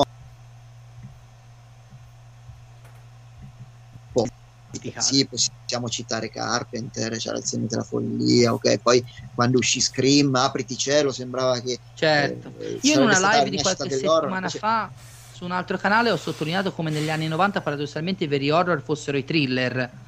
Eh Prima sì, e dopo Seven, No. che avevano tinte orrorifiche il silenzio, da- già dal silenzio degli, Silenzio degli innocenti. ma anche quelli brutti, no? Per esempio, eh, ho rivisto da poco, ho recuperato in DVD un film orribile che però ho nel cuore che è Scacco Mortale con Christopher Lambert. Sì, sì, Però cacchio, era un giallo dalle forti tinte horror, Il colore della notte con Bruce Willis, film brutti, bruttissimi, che però facevano più horror degli horror in quegli anni, Sì, sì, perché gli omicidi erano truculenti, gli assassini erano veramente cattivi, sempre in ombra, almeno agli occhi di un bambino mi spaventavano ovviamente. E poi c'erano anche tutti i cloni di Seven, quindi penso anche a Resurrection Ovviamente. con Christopher Lambert e David Cronenberg. Cioè, sì. Assolutamente Quindi sì. no, tornando a The Night Flyer, quindi appunto in un periodo in cui era veramente difficile trovare qualcosa di che, ci, che mi potesse ricordare un po' anche quella cattiveria visiva che c'era fino al decennio precedente, che ovviamente io non avevo visto in diretta, ma stavo recuperando mano a mano in videocassetta con le varie eh, missioni televisive. Ecco, questo è un piccolo film, un piccolissimo film tratto da un racconto anche piuttosto breve, che però faceva, come si suol dire, il suo sporco lavoro. La figura di un vampiro molto originale, perché sai, questo vampiro che si muove su un aereo da turismo, no? ed è inseguito da questo giornalista, che poi c'è tutto un parallelismo tra il giornalismo eh, gossiparo, scandalistico e il vampiro, come a dire che sono due, due facce della stessa medaglia, una metafora molto semplice, così come molto semplice al film, che però faceva il suo dovere, soprattutto in un periodo in cui il vampiro eh, in quegli anni era tornato alla ribalta in un'ottica poi edulcorata. Dracula di Bram Stoker di Coppola, no? cioè il Dracula innamorato, o intervista col vampiro, questi vampiri un po' denti. Super romantico. certo. Esatto, sì, sì. Mentre Invece questo era Vampiro a Brooklyn con Eddie Murphy. No, vabbè, Eh, questo- vabbè, sì, anche... Eh, no, questo certo, anche quello. vampiro brutto, sporco, sanguinoso, cioè la cabina del suo aereo era tutta imbrattata di sangue, cioè non- il finale poi nel terminal dell'aeroporto era molto, eh, molto forte, no? Quindi, piccolo film. Peccato che quel film in Italia, così come altrove, è invisibile da anni perché in Italia è solo uscito una volta in DVD tantissimi anni fa e credo che sia fuori catalogo da una vita. C'è ancora? In edicola, no? Dico, era una versione da edicola quella che è uscita. Eh, esatto, esatto. E quindi è, è- è conosci- è molto poco conosciuto anche per eh, le solite scellerate scelte di distribuzione. Cioè, di fatto è un film invisibile, soprattutto da noi. Sì. Speriamo che qualcuno si decida a Perché è una delle- coproduzione italiana poi. Eh, esatto, esatto, coproduzione italiana. Assolutamente. Leo, tu hai il tuo primo titolo? Mentre lei, Giacomo, pensa agli altri due? Allora, sì, più che altro è per eh, esperienza personale, più che per il film in sé, credo sia The Mist, scusate. Eh, perché andava Ah, molto di moda. uno, ma tanto lo ridirò. Andava molto di moda quando ero ragazzino, non so come mai, era- avevo 13-14 anni e tutti avevamo visto The Mist, tutti dicevamo che il finale era incredibile, tutti ne parlavamo benissimo, non so per quale meccanismo psicologico, però davvero per eh, la fascia degli anni 90, quando avevamo circa 14 anni, quindi 2005-2006, eravamo tutti ossessionati da The Mist. Guarda, io mi collego a questo punto, volevo andare in ordine cronologico, però io ne ho scelti tre abbastanza distanzi, distanti cronologicamente tra di loro. Volevo partire dal più lontano, invece parto dal più vicino, che è The Mist, appunto. Innanzitutto perché eh, non nego di averlo scaricato inizialmente, anche perché magari non lo sai, Leo, però in America, me lo sono segnato, è uscito il 21 novembre del 2007, in Italia al cinema è stato distribuito il 10 ottobre del 2008 letteralmente un anno dopo, non, non ho mai capito il perché, anche perché insomma era un film tratto da Stephen King. Mi ricordo che eh, nei gloriosi anni che Giacomo si ricorda del forum di Nocturno eh, si faceva un gran parlare di questo The Mist. Poi io che adoravo già Frank Darabont, eh, applicato a King e non solo perché anche The Majestic è un film che amo tantissimo, anche quello dimenticato con Jim Carrey e a un certo punto con i miei sodali Marco e Filippo, i miei amici di divisioni eh, spesso e, e volentieri diciamo eh, vabbè stavolta rompiamo il codice della purezza e lo guardiamo io mi ricordo di averlo visto a casa di Filippo questo mio amico E sì, quel, quel finale fu veramente uno, de, come ha detto prima Giacomo, un pugno nello stomaco di quelli letteralmente devastanti. Ma perché lo ricordo? Non solo perché lo amo come film, perché quando è uscito al cinema, ovviamente siamo tornati a vederlo ed era sotto Halloween. Era comunque la stagione, quella che poi in quegli anni si, veniva, si stabilizzava come la stagione dell'horror verso Halloween. Eh, lo andammo a vedere in un uh, multisala di Livorno che ora è chiuso, si chiama Multisala Grande, che aveva una sala grande e due sale piccolissime da 120-130 posti e fu una di quelle proiezioni da inferno, ragazzi, dove il pubblico, sala pienissima, non fece altro che ridere e fare battute a voce alta e vociare mm, un marasma letterale a ogni cosa che succedeva nel film, perché comunque ricordiamo che è un film molto forte anche nelle scelte narrative che fa, sia applicate ai personaggi che nella trama stessa. Però io ricordo veramente col, col cuore eh, e, e con la mente il silenzio totale, credetemi, totale che calò sulla sala al, al, al, finale di The Mist. Non volava una mosca e il pubblico è uscito in totale silenzio. Io dissi: Questi sono cioè, so psicopatici, cioè non hanno cagato il film per tutta l'ora. Comunque, hanno ris- eppure quel finale lì, che ricordiamo non è di King, ma è eh, stato creato appositamente per il film da Darabont, approvato al 200% da King, si può veramente considerare già come uno dei più sconvolgenti, quantomeno della storia del cinema recente non ho più riascoltato i Dead Can Dance con le stesse orecchie, insomma. Eh, veramente. Veramente. Io non l'ho voluto spoilerare, non l'ho voluto spoilerare perché magari qualcuno che no, ci no. guarda non ha visto The Mist e gli voglio lasciare la gioia di scoprirlo, perché la gioia, tra enormi virgolette, di scoprirlo, l'angoscia di scoprirlo, anche perché The Mist è un altro di quei film che probabilmente, anche quello credo sia fuori catalogo in Italia in un video, eh, non gode della fama che meriterebbe. Io credo che sia uno dei migliori adattamenti in assoluto. Sono contento che l'ha citato Leo, e era uno dei miei tre. Tra l'altro, n- non ho mai visto la versione in bianco e nero che mi dicono sia no, bellissima. È, è sul Blu-ray americano. E c'è anche lì un easter egg, non so se te lo ricordi Leo, quello è veramente un easter egg. Il personaggio protagonista interpretato da Thomas Jane, nella prima scena fa l'illustratore e sta disegnando mm. il poster della Torre Nera con il cowboy con la rosa davanti alla Torre Nera sullo sfondo. Quello sì che è un vero e proprio easter egg. Quindi se non avete visto The Mist, recuperatelo in un modo o nell'altro perché è veramente uno dei grandi adattamenti di King. Se l'avete visto, riguardatelo e state male insieme a noi. Giacomo, ti è, ti è venuto il secondo titolo? Sì, un film che, di cui avevo sempre sentito parlare, ma che ho visto per la prima volta lavorando al libro. Quindi è stata una visione, una prima visione per me. Bene. Ed è L'occhio del male di Tom Holland, il regista di Ammazza Vampiri, insomma, non uno qualsiasi, non il Tom Holland di Spider-Man, ovviamente. No, un altro. Qui non ci sono Andrew Garfield e Tom Holland, ve lo giuriamo. che è tratto da un romanzo di Richard Bachman, quindi eh, l'alter ego di King, l- lo pseudonimo che usava a inizio carriera per scrivere eh, romanzi dal taglio molto più pulp, molto più, molto più violento, insomma. E l'ho trovato veramente un, anche qui un B-movie, quindi siamo dalle parti di The Night Flyer come, come produzione, non è che stiamo parlando di un Leali da Libertà che usciva più o meno in quegli stessi anni però è un film molto cattivo e che mette alla berlina in maniera molto succosa, divertente, i principali pilastri della società americana, cioè eh, so, la legge, l'avvocato, il, tutti, insomma, tutto il capitalismo ultraliberista americano che, che, fa una fine pessima e c'è anche dal punto di vista proprio eh, plastico, un lavoro su, sul corpo dell'attore che è paragonabile in qualche modo a quello che mh, veniva fatto in quello stesso periodo da, da Rick Baker con uh, Eddie Murphy per il professore Matto. Il no? professore Matto. C'è un dimagrimento uh, progressivo anziché il contrario. È un piccolo film uh, molto gustoso e da un certo punto di vista anche molto divertente. Devo rivederlo perché me ne ricordo una visione all'epoca troppo, troppo piccolo ero per, per capirne diciamo, i sottotesti. Anche quello non so se sarà disponibile, devo dare un'occhiata, ma in qualche modo immagino che si recuperi. Eh.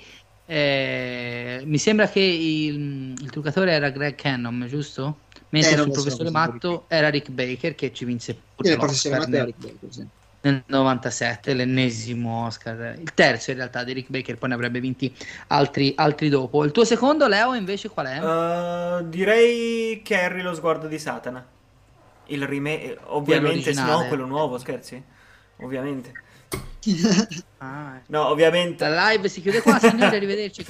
Ovviamente l'originale perché mh, diciamo che ha delle tematiche giovaniliste, è estremamente interessante da quel punto di vista, si lega soprattutto a un target molto molto giovanile proprio per questo tipo di temi. Ora i giovani d'oggi hanno strappare lungo i bordi, magari ai tuoi tempi potevano avere questo tipo di prodotti che comunque penso che per un ragazzo questo tema dell'insicurezza o una ragazza in tempo di adolescenza questo tipo di, insicu- di insicurezza, questo tipo di, di magari non così esasperata, ma di, di contesto familiare in cui qualcuno è trovato che è completamente estraniante dalla realtà, può essere sicuramente un, un messaggio, un'idea di ribellione non nociva come può essere le tematiche giovaniliste dei- del cinema contemporaneo, che sono atroci perché o parlano di rivoluzione a mano armata o di morti a causa di qualunque tipo di malattia possibile.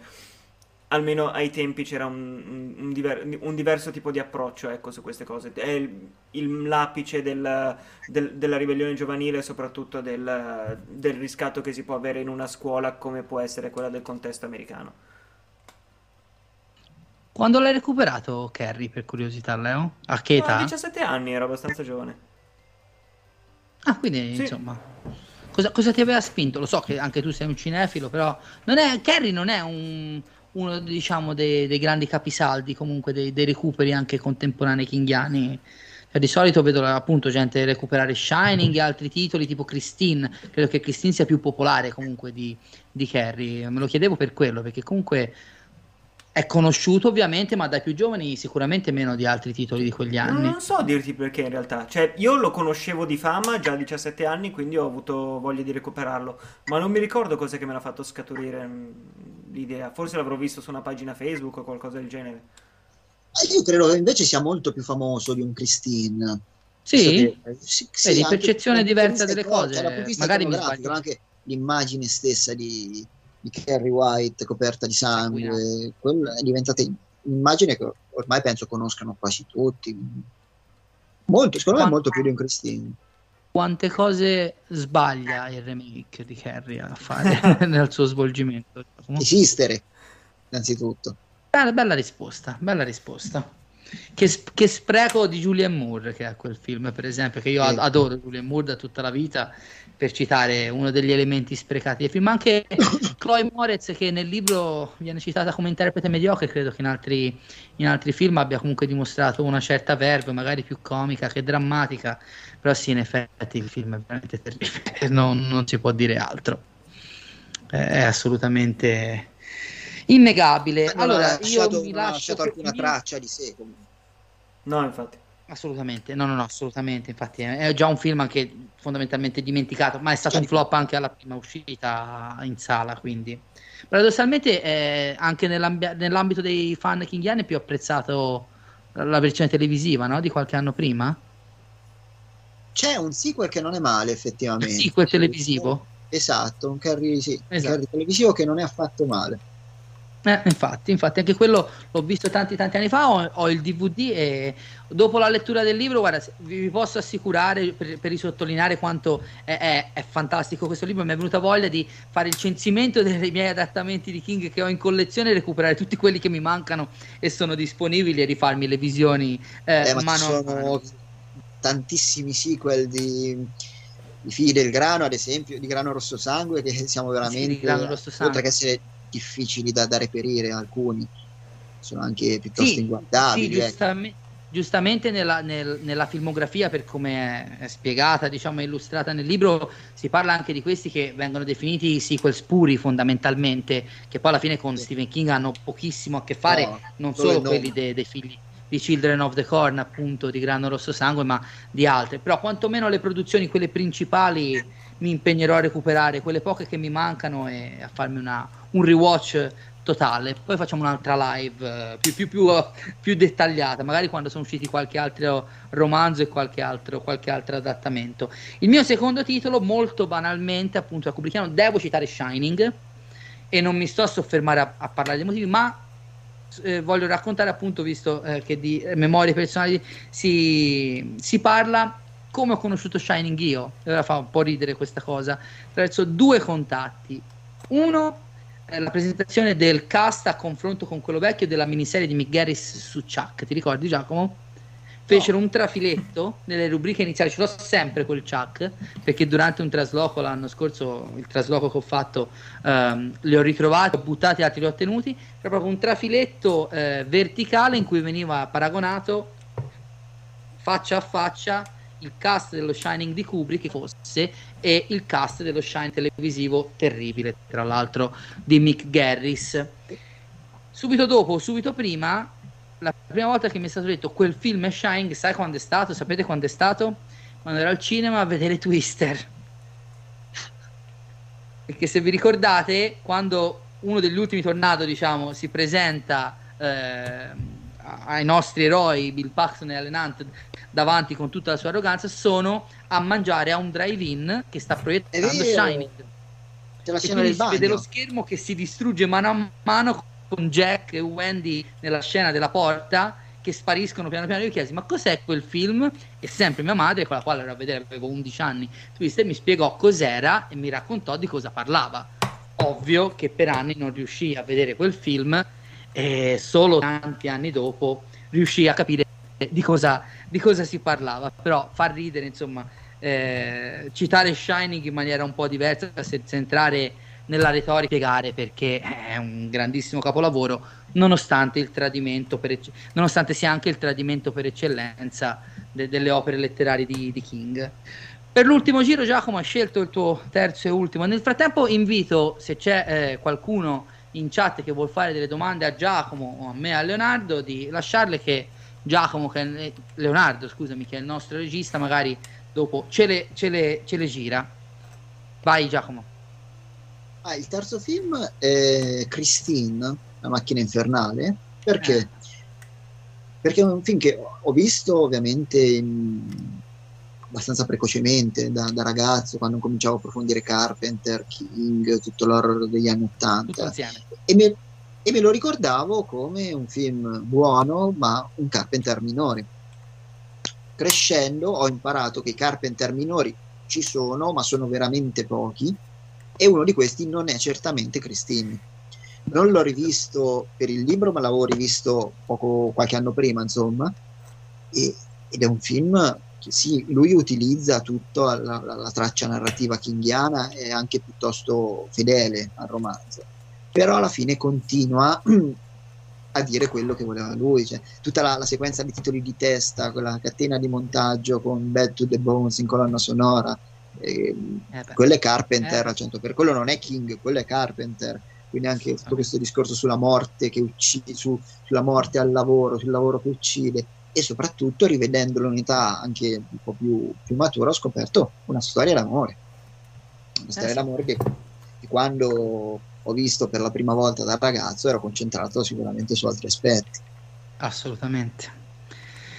Anch'io devo dire di avere, di aver avuto lo stesso tipo di rapporto. È chiaro che quando ti approcci a vedere Christine la macchina infernale non pensi a tutto questo tipo di sottotesto teorico o comunque narrativo che ci può stare dietro a quella che alla fine ti sembra solo la storia di una macchina assassina Anch'io l'ho rivisto recentemente quando è uscito in 4K un paio d'anni fa e non lo vedevo veramente da tanto tanto tempo e anch'io sono rimasto folgorato rispetto a quella che era la mia idea del passato. Come vedete, cioè, qui si parla sempre un po' di corsi e ricorsi storici, no? Diciamo sempre, c'è la storia del cinema con la S maiuscola e le storie di cinema, nel senso che ognuno ha un proprio percorso è bello sempre confrontarsi e trovare dei, dei, dei, punti in comune e direi che stasera abbiamo trovati anche troppi oh. tra la Barbarossa abbiamo un sacco di cose in comune almeno per quanto riguarda gli adattamenti eh, Leo il tuo ultimo titolo invece? Uh, ti dico La zona morta film che ho visto a 14 anni Qua c'è un motivo per cui l'ho scoperto. Per- C'era una puntata dei Simpson della paura fa 90 in cui Ned Flanders, dopo essersi svegliato dal coma, vedeva come morivano le persone.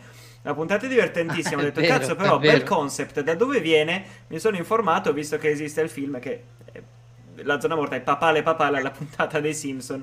Un pochino, ovviamente, cioè, nell'idea sì. di base. L'ho recuperato ed è diventato uno dei miei adattamenti preferiti a mani basse di King, forse il mio preferito perché l'avrò visto molto giovane e poi tralasciando ovviamente Shining che è un discorso a parte, ovviamente anche un capitolo a parte del libro. Quindi direi la zona morta assolutamente. Direi che Giacomo approva occhio Eh. croce. Direi proprio di sì. Sì. Poi è curioso Ripeto. la, la Zona Morta e Christine sono due film, eh, tra l'altro, contemporanei più o meno, eh, che l'uno per Carpenter e l'altro per Cronenberg dovevano essere una sorta di rilancio delle rispettive carriere perché venivano da di flop che ne avevano un po' compromesso la- il rapporto con il pubblico. Eh, Cronenberg con Videodrome, soprattutto Carpenter con La Cosa, Eh, quindi che fanno tutti e due, si appoggiano a. King che stava diventando il nuovo, la nuova gallina dalle uova d'oro del genere horror americano e, e invece anche qui un'altra volta falliscono perché non sono stati eh, dei, dei grandi successi al botteghino dell'epoca. Però è curioso come entrambi abbiano eh, utilizzato King per fare qualcosa di personale innanzitutto, ma anche per ritrovare, riallacciare un rapporto col pubblico. Eh, infatti, risottolineo, La zona morta è il mio eh, romanzo del cuore di Stephen King, più del film. Mentre per concludere il nostro giro dei tre eh, preferiti, devo dire che il mio, e qui proprio non ho dubbi, eh, veramente, il mio film del cuore tratto da Stephen King è Il Miglio Verde, Mm. che eh, rientra, come dice il libro, in una categoria di film non da autore, no? come dicevi ora, non si può dire che Frank Darabont sia un autore come lo è Cronenberg, come lo è Carpenter, come lo è Romero. Io credo che uno sguardo, un- una narrazione così pura, io credo che Il Miglio Verde sia un film purissimo. Non so come altro descriverlo. È una storia di una semplicità. imbar- ecco, forse se si parla di epicità, come chiedevi prima tu, Leo, credo che anche Il Miglio Verde ce l'abbia. eh, perché comunque si prende le sue tre ore di durata per raccontare questa storia, questo mondo, perché alla fine di un mondo narrativo si parla. eh, poi, dal punto di vista personale, ha la colonna di Thomas Newman, che è il mio compositore preferito, che mi devasta l'anima ogni volta che l'ascolto. A Tom Hanks, che è il mio attore del cuore, qui in una delle sue performance migliori, oltre a un cast di comprimari incredibile. E credo che ancora più io preferisco questo al molto più amato, almeno nel mondo anglosassone, Le ali della libertà. E credo che abbracci in maniera più funzionale, più toccante anche quello che è il sovrannaturale che manca nelle ali della libertà e forse lo rende superficialmente più kinghiano. E da un punto di vista invece di esperienza personale, il ricordo che ho, due, ho due ricordi legati alla, alla mia esperienza con il Miglio Verde. La prima stupidissima, che non so perché mi è rimasta in testa, è di averlo visto al cinema il primo giorno di programmazione, al cinema addirittura che all'epoca con non, non ho mai capito perché, però i DVD duravano un po' meno, ti ricordi Giacomo, delle versioni in sala? Perché Certo. il fotogramma girava in perché maniera La pellicola C'era un- andava un rapporto, 24 diciamo, di fotogrammi al secondo, il DVD a dell'immagine. 25.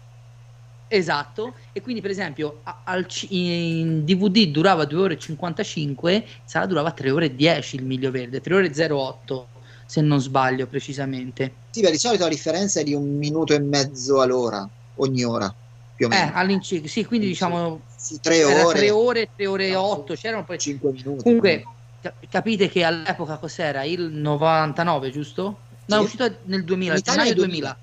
Italia 2000, esatto, gennaio o febbraio del 2000, mi ricordo benissimo che, cioè, per prendersi un pomeriggio libero dallo studio, dovevi fare i salti mortali per stare 3 ore e 10 al cinema. All'epoca comunque era ancora sotto un po' il controllo de- de- dei genitori e, e mi ricordo di essere andato, di essermi fiondato a vedere il primo giorno di programmazione, perché era il giorno dopo il mio rientro dalla gita di prima liceo. E quindi c'era il weekend lungo davanti in cui non dovevo fare un cazzo fondamentalmente prima cosa che fece andare in questo enorme cinema di Livorno, i Quattro Mori, che è un- uno di quei vecchi cinema con galleria e platea da 650 posti, e vedemmo in un cinema quasi vuoto, perché alle 3, alle 15, alle 14.30 infrasettimanale, perché all'epoca uscivano di venerdì, film di venerdì, non c'era quasi nessuno, con mio amico Marco, e io fin da allora rimasi eh, rapito dal film, ma poi ho costruito un rapporto ancora più intimo col film.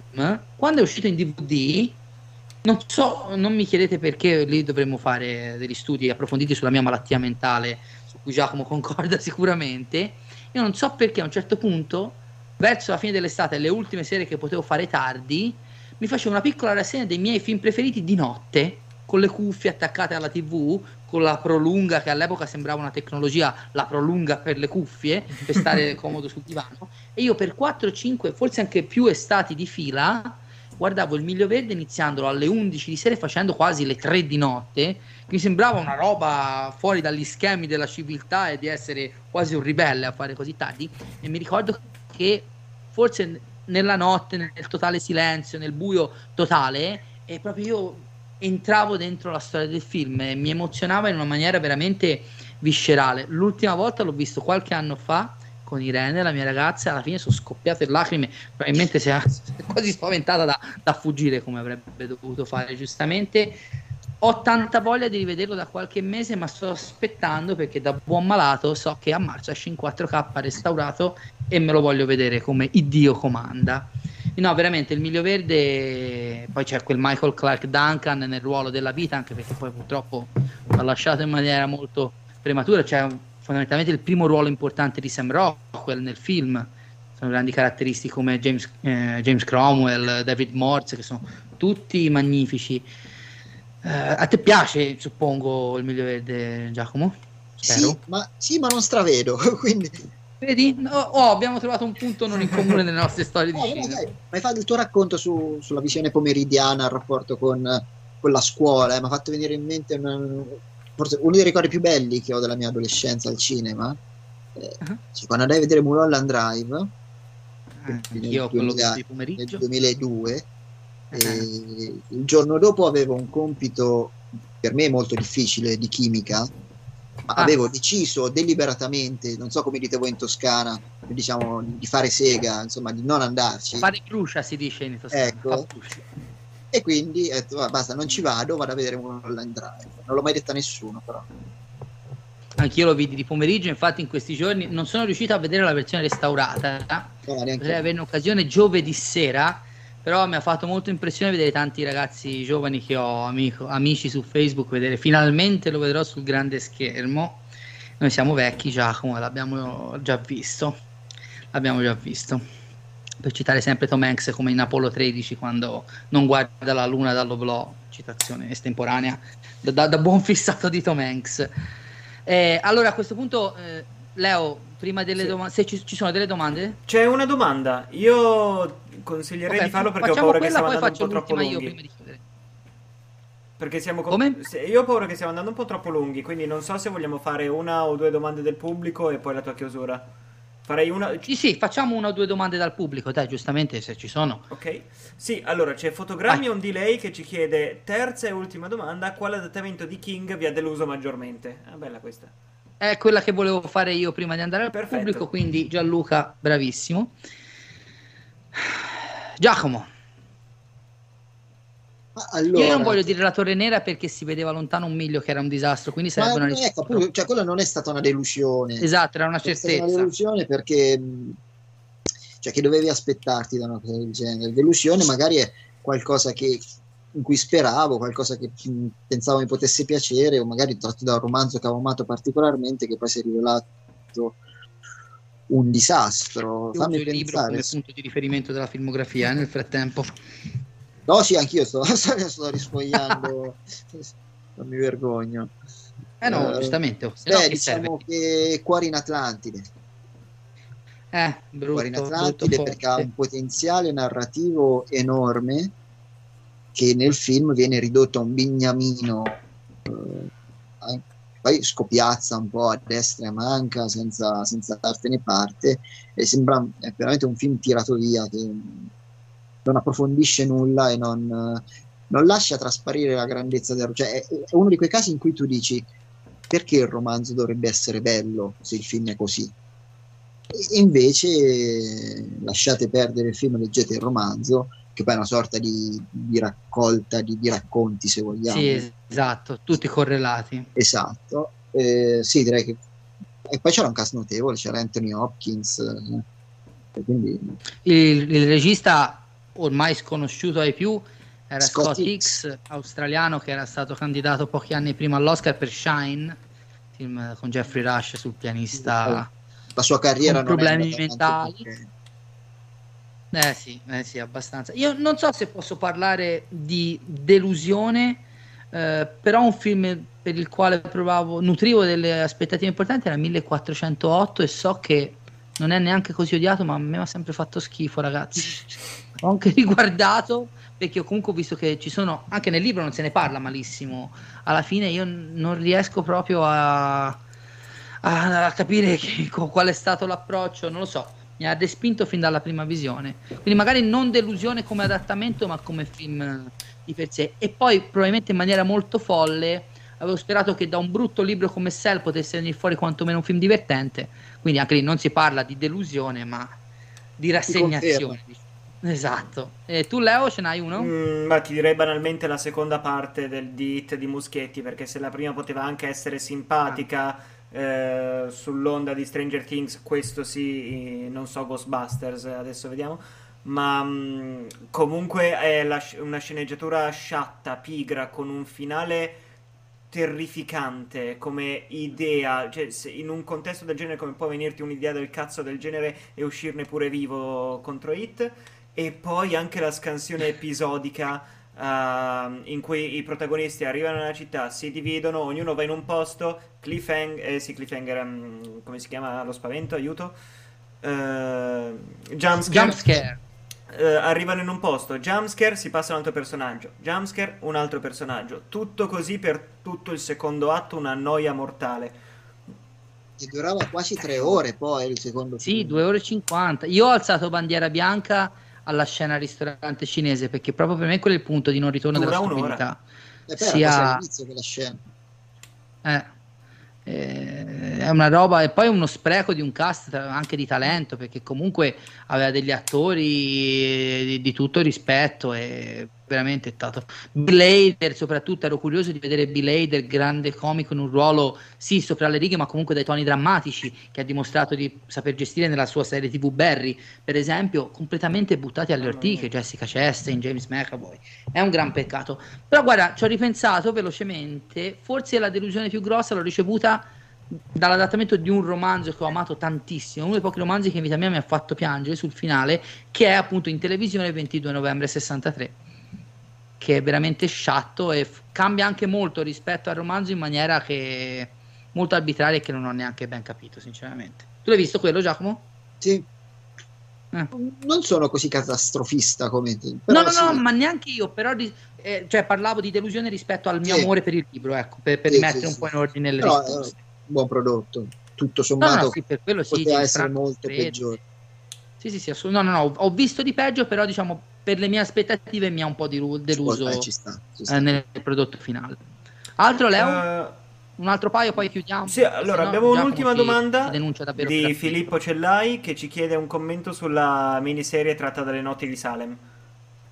Salutiamo Filippo, tra l'altro. Ovviamente è già stato citato più volte Filippo.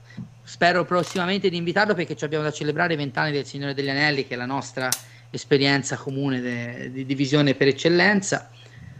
Le notti di Salem, di cui io rinfaccio la versione italiana di Woody a Giacomo che è quella inglese da Io quella disgraziato. inglese, vabbè, è uguale. eh. Vabbè. Vedi, io ci ho scritto il terrore assoluto. Beh, anche qui si parla di un peso massimo, eh, Giacomo?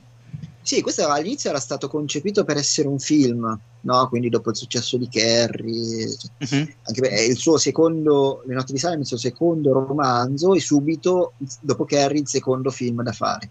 Solo che qui King comincia a scontrarsi un po' con i meccanismi eh, della macchina cinema, quindi il progetto del film viene abortito e se ne fa una miniserie.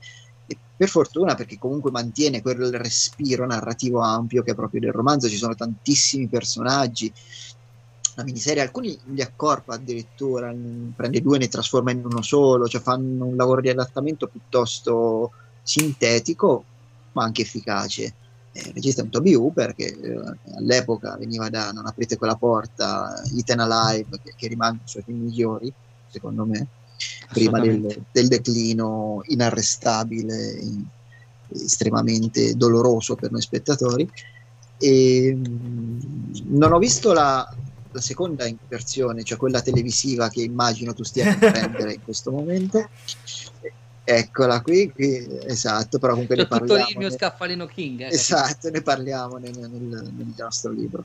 Ehm, e poi comunque diciamo la miniserie Hooper ha anche un pregio, Fuori le ultime due rarità. porca miseria.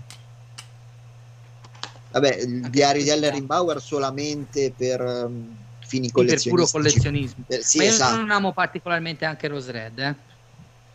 È più La- interessante, ma non l'amo inizia, be- inizia bene e finisce male. Esatto, esatto, esatto. E no, poi diciamo della miniserie di Hooper, eh, detto proprio in termini terra terra, fa una paura fottuta, cioè ancora la sequenza del, del, bam- del bambino fuori dalla Alla finestra, finestra, porca miseria. Sì, sì, sì, ha delle immagini veramente potenti. E poi sono quel vampiro era come quello di. Night Flyer, veramente brutto, sporco e cattivo, come dici. Sì, qua si rifà molto come look al conte Orlock di Certo, Nosferatu. Assolutamente, assolutamente. Comunque è, diciamolo, è anche uno dei romanzi più strettamente horror di King ed è un romanzo stupendo. Anche di stampo molto classico da un certo punto di Eh, vista. sì, sì, sì, sì, un po' tra Moby Dick e Dracula, ecco. Assolutamente. Leo, non c'è due senza tre per me. Dai, l'ultima domanda e poi chiudiamo e liberiamo dalla prigionia Guarda, Giacomo. l'ultima domanda ci chiede un parere su The Mist, ma siccome l'abbiamo già dato, io direi di L'abbiamo aspettare già la fine della live e di tornare indietro, così guadagniamo una visualizzazione in più. Una volta che il video è pronto. Vedi? Questo è il Non pensiero dei niente, giovani. È un, è un pensiero molto cattivo, da, da cattivo kinghiano che Leonardo ha avuto per sfruttare la tecnologia a suo favore. Mr. capito, Mercedes. Oh, Tenet. Va bene, allora io direi che eh, abbiamo sviscerato tutti gli argomenti che volevamo sviscerare. Io però la chiusura la voglio basare veramente su Giacomo è un amico da tanti anni. Non ci vediamo da un po' dalla serata Dario Argento all'Arsenale di Pisa, se non sbaglio, o ci siamo visti dopo? Venezia, Venezia.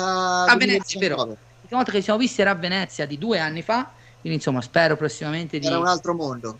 Eh sì, decisamente, eh, spero di vederti presto, però appunto Giacomo è un amico, ma no- in nome dell'amicizia non mi metterei a, a- a fare, a dare visibilità, a pubblicizzare roba, se non fosse che questo libro qui è un must letteralmente per tutti gli appassionati, sia di cinema di genere, soprattutto della letteratura di Stephen King. Io me lo sono riletto tutto fra ieri e oggi con un piacere veramente incredibile perché non è solo pieno di, di contenuti interessanti, ma è anche scritto in una maniera eh, veramente è, è divertente da leggere. Proprio anche nel suo essere diviso così per capitoli, per eh, argomenti e non solo, è, è una lettura godibilissima e è anche un perfetto regalo di Natale, visto che ci avviciniamo. Poi, poi mi dai la mazzetta sotto banco, eh Giacomo. Quindi Stephen King dal libro allo schermo, edito da Minimum Fax, si compra in tutte le librerie, online su tutti i principali store. Questa puntata doveva essere la nostra, diciamo, speciale di Halloween, poi il vecchio Leonardo eh, ha fatto danni al suo fisico e alla nostra live, ma lo perdoniamo perché ci mette veramente tutto l'impegno del mondo e anzi io non lo ringrazierò mai abbastanza per la pazienza che ha nei miei confronti. Se ci sono stati danni, eh, problemi tecnici all'inizio della live ci scusiamo, la prima è saltata, questa almeno ce la siamo portati a casa, eh, impareremo con il tempo. Leo, grazie mille per la regia, per la partecipazione. Giacomo, grazie, Grazie, mille di essere ragazzi. stato nostro Grazie a voi. Grazie mille, spero insomma in futuro di avere altre occasioni di poterti invitare. Noi ci rivediamo settimana prossima con Inno al Cinema. Dovremmo già aver fissato il nostro nuovo ospite. Sarà interessante e con lui copriremo un grande progetto editoriale e anche un nuovo modo, diciamo, eh, che si sta facendo sempre più prepotentemente di raccontare storie su diverse piattaforme. Lo annunceremo in maniera eh, ufficiale nei prossimi giorni. Aspettate le comunicazioni sui nostri canali social iscrivetevi, mi piacciate, come dicono i veri youtubers, condividete con amici, parenti e tanti guai per citare un film che eh, le visualizzazioni ci permetteranno di andare avanti con eh, questo folle progetto che abbiamo appena lanciato ma che ci sta dando nel nostro piccolo tante soddisfazioni. Grazie Leo, grazie Giacomo e grazie a tutti voi per aver seguito la terza puntata di Inno al Cinema. Alla prossima Ciao. settimana. Ciao. Frodo. purpose of civilization is to be able to empathize with other people. I want the truth! You can't handle the truth!